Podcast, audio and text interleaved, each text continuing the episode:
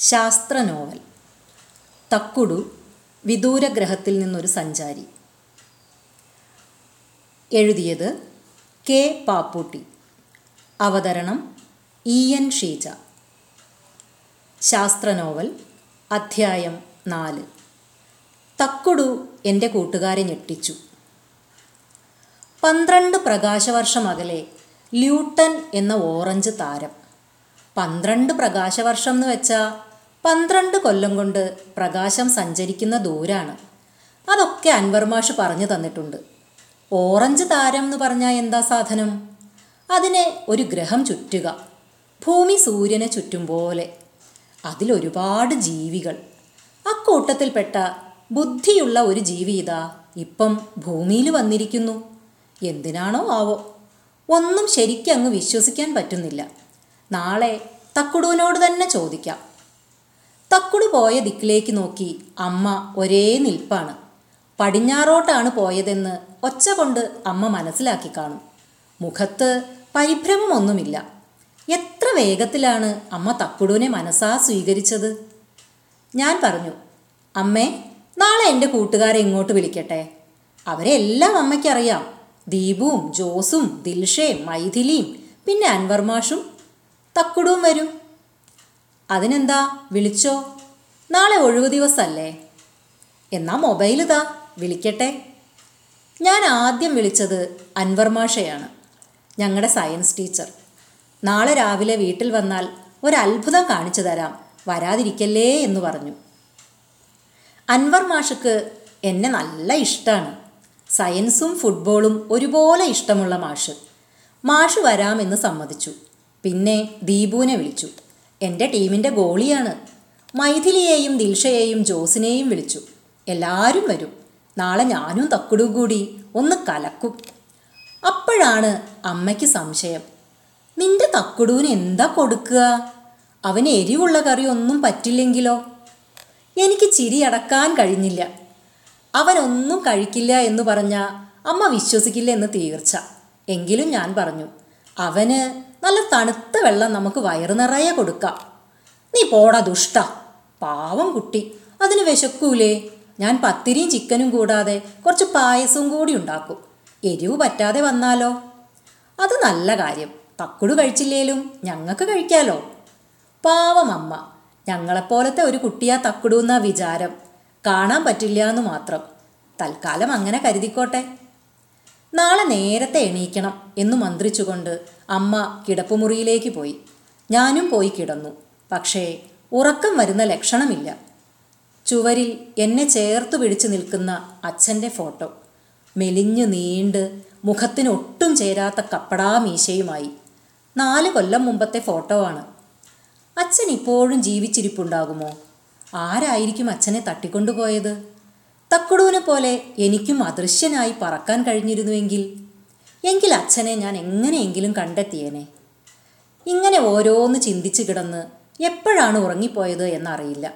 ഒരു ദുസ്വപ്നം കണ്ടാണ് ഞെട്ടിയുണർന്നത് സുതാര്യമായ ഒരു പെരുമ്പാമ്പിന്റെ വയറ്റിലാണ് ഞാനുള്ളത്. പുറത്തുള്ള കാഴ്ചകളെല്ലാം കാണാം. അത് തക്കുടുവിന്റെ ലോകത്തെ പാമ്പാണെന്ന് തോന്നുന്നു. ഞാൻ തക്കുടുവിനെ വിളിച്ച് കരയാൻ ശ്രമിച്ചു. പക്ഷേ ഒച്ച പുറത്തു വരുന്നില്ല. ഒടുവിൽ പാമ്പിന്റെ വയറ്റിൽ ആഞ്ഞു ചവിട്ടി കുതറി. അപ്പോഴാണ് ഞെട്ടി ഉണർന്നത്. ദേഹമാകെ വിയർപ്പിൽ കുളിച്ചിരിക്കുന്നു. ലൈറ്റ് ഓഫാക്കാതെ ഉറങ്ങിപ്പോയതുകൊണ്ട് മുറിയിലാകെ വെളിച്ചമുണ്ട്. ക്ലോക്കിൽ പുലർച്ചെ നാലു മണി. അടുക്കളയിൽ പാത്രങ്ങളുടെ കലവില കേട്ട് ചെന്നു നോക്കി. അമ്മ പത്തിരിയും കറിയും ഉണ്ടാക്കുന്ന തിരക്കിലാണ്. ഞാൻ ചോദിച്ചു അമ്മ ഇന്നലെ ഉറങ്ങിയില്ലേ? ഉറക്കം വന്നില്ല. അച്ഛനും കൂടി ഉണ്ടായിരുന്നെങ്കിൽ എന്ന് ഓർത്തുപോയി. തക്കുടുവിനെ അച്ഛന് നല്ല ഇഷ്ടായേനെ. ഇനിയിപ്പോൾ നാളെ ഉറങ്ങാം. ഞായറാഴ്ചയല്ലേ? അപ്പോൾ അമ്മയും അച്ഛനെ ഓർത്തു തന്നെയാണ് കിടന്നത്. അമ്മ ഉറങ്ങാത്തതുകൊണ്ട് പാമ്പിന്റെ വായിൽപ്പെടാതെ രക്ഷപ്പെട്ടു എന്ന് പറഞ്ഞാലോ? അല്ലെങ്കിൽ വേണ്ട. പിന്നെ ആ കഥയൊക്കെ പറയേണ്ടി വരും. അലമാരയിൽ നിന്ന് പ്ലേറ്റും ഗ്ലാസും ഒക്കെ എടുത്തു കഴുകി അമ്മയെ സഹായിച്ചു.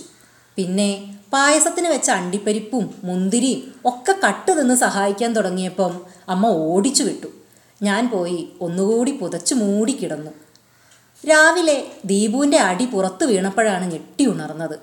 അടുക്കളയിൽ നിന്ന് മൈഥിലിയുടെയും ദിൽഷയുടെയും കിന്നാരം. ദിൽഷയുടെ കിളിശബ്ദം ദൂരത്തോളം എത്തും.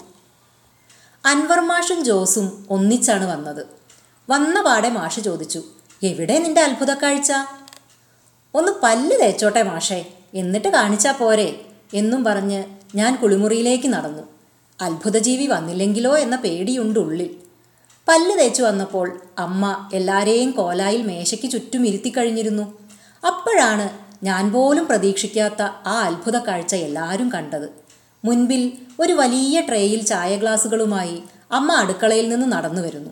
പിന്നാലെ രണ്ട് വലിയ പാത്രം നിറയെ പത്തിരിയും കോഴിക്കറിയും വായുവിലൂടെ ഒഴുകി വന്ന് മേശപ്പുറത്ത് സ്ഥാനം പിടിക്കുന്നു.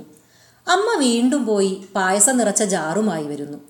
പിന്നാലെ ഒരു പാത്രം നിറയെ ഞാലിപ്പൂവൻ പഴവും ഒഴുകി വരുന്നു. എന്റെ കൂട്ടുകാരെല്ലാം സ്വന്തം കണ്ണുകളെ വിശ്വസിക്കാനാകാതെ ഇരുന്നിടത്തു നിന്ന് എഴുന്നേറ്റ് പോയി. അപ്പോഴാണ് മണികിലുക്കം പോലത്തെ ആ മനോഹര ശബ്ദം. യദുവിന്റെ കൂട്ടുകാർക്കെല്ലാം സ്വാഗതം. ഞാൻ തക്കുടു യദുവിന്റെ പുതിയ കൂട്ടുകാരൻ. ഇന്നു മുതൽ നിങ്ങളുടെയും കൂട്ടുകാരൻ. നിങ്ങൾ കഴിക്ക് ഞാൻ അടുത്തു തന്നെയുണ്ട്. ഭക്ഷണം കഴിഞ്ഞ് കൂടുതൽ പരിചയപ്പെടാം. കൂട്ടുകാരെല്ലാം സ്തബ്ധർ. മിണ്ടാൻ പോയിട്ട് അനങ്ങാൻ പോലും കഴിയുന്നില്ല. അമ്മയുടെ മുഖം സന്തോഷവും അഭിമാനവും കൊണ്ട് തുടുത്തിരുന്നു. ഇത്രയും സന്തോഷം ഞാൻ ആ മുഖത്ത് കഴിഞ്ഞ നാല് കൊല്ലത്തിനിടയിൽ കണ്ടിട്ടില്ല. അൻവർ മാഷാണ് ആദ്യം നിശബ്ദത ഭേദിച്ചത്. നീ അത്ഭുതം കാണിക്കാം എന്ന് പറഞ്ഞപ്പോൾ ഇത്രയും പ്രതീക്ഷിച്ചില്ല യദു.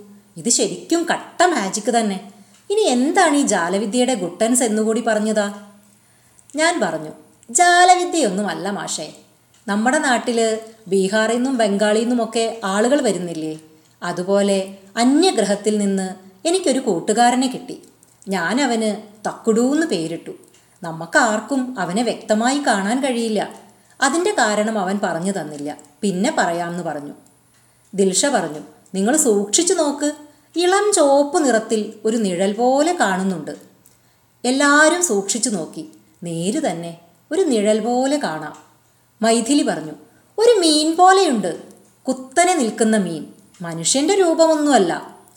തക്കുടു പൊട്ടിച്ചിരിച്ചുകൊണ്ട് പറഞ്ഞു മത്സ്യാവതാരം എന്ന് കേട്ടിട്ടില്ലേ? അത് തന്നെ. എന്തായാലും ഇന്ന് ഞാൻ നിങ്ങൾക്ക് എന്റെ ശരിയായ രൂപം കാണിച്ചു തരാം.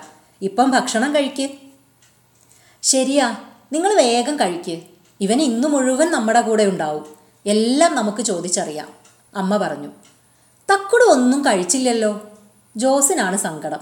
അമ്മ പറഞ്ഞു അവന് നമ്മുടെ എരിവുള്ള ഭക്ഷണം ഒന്നും പാടില്ലാത്രേ. രാവിലെ കുറേ കൂന്തൾ വിഴുങ്ങിയിട്ടാ പോന്നത് പോലും.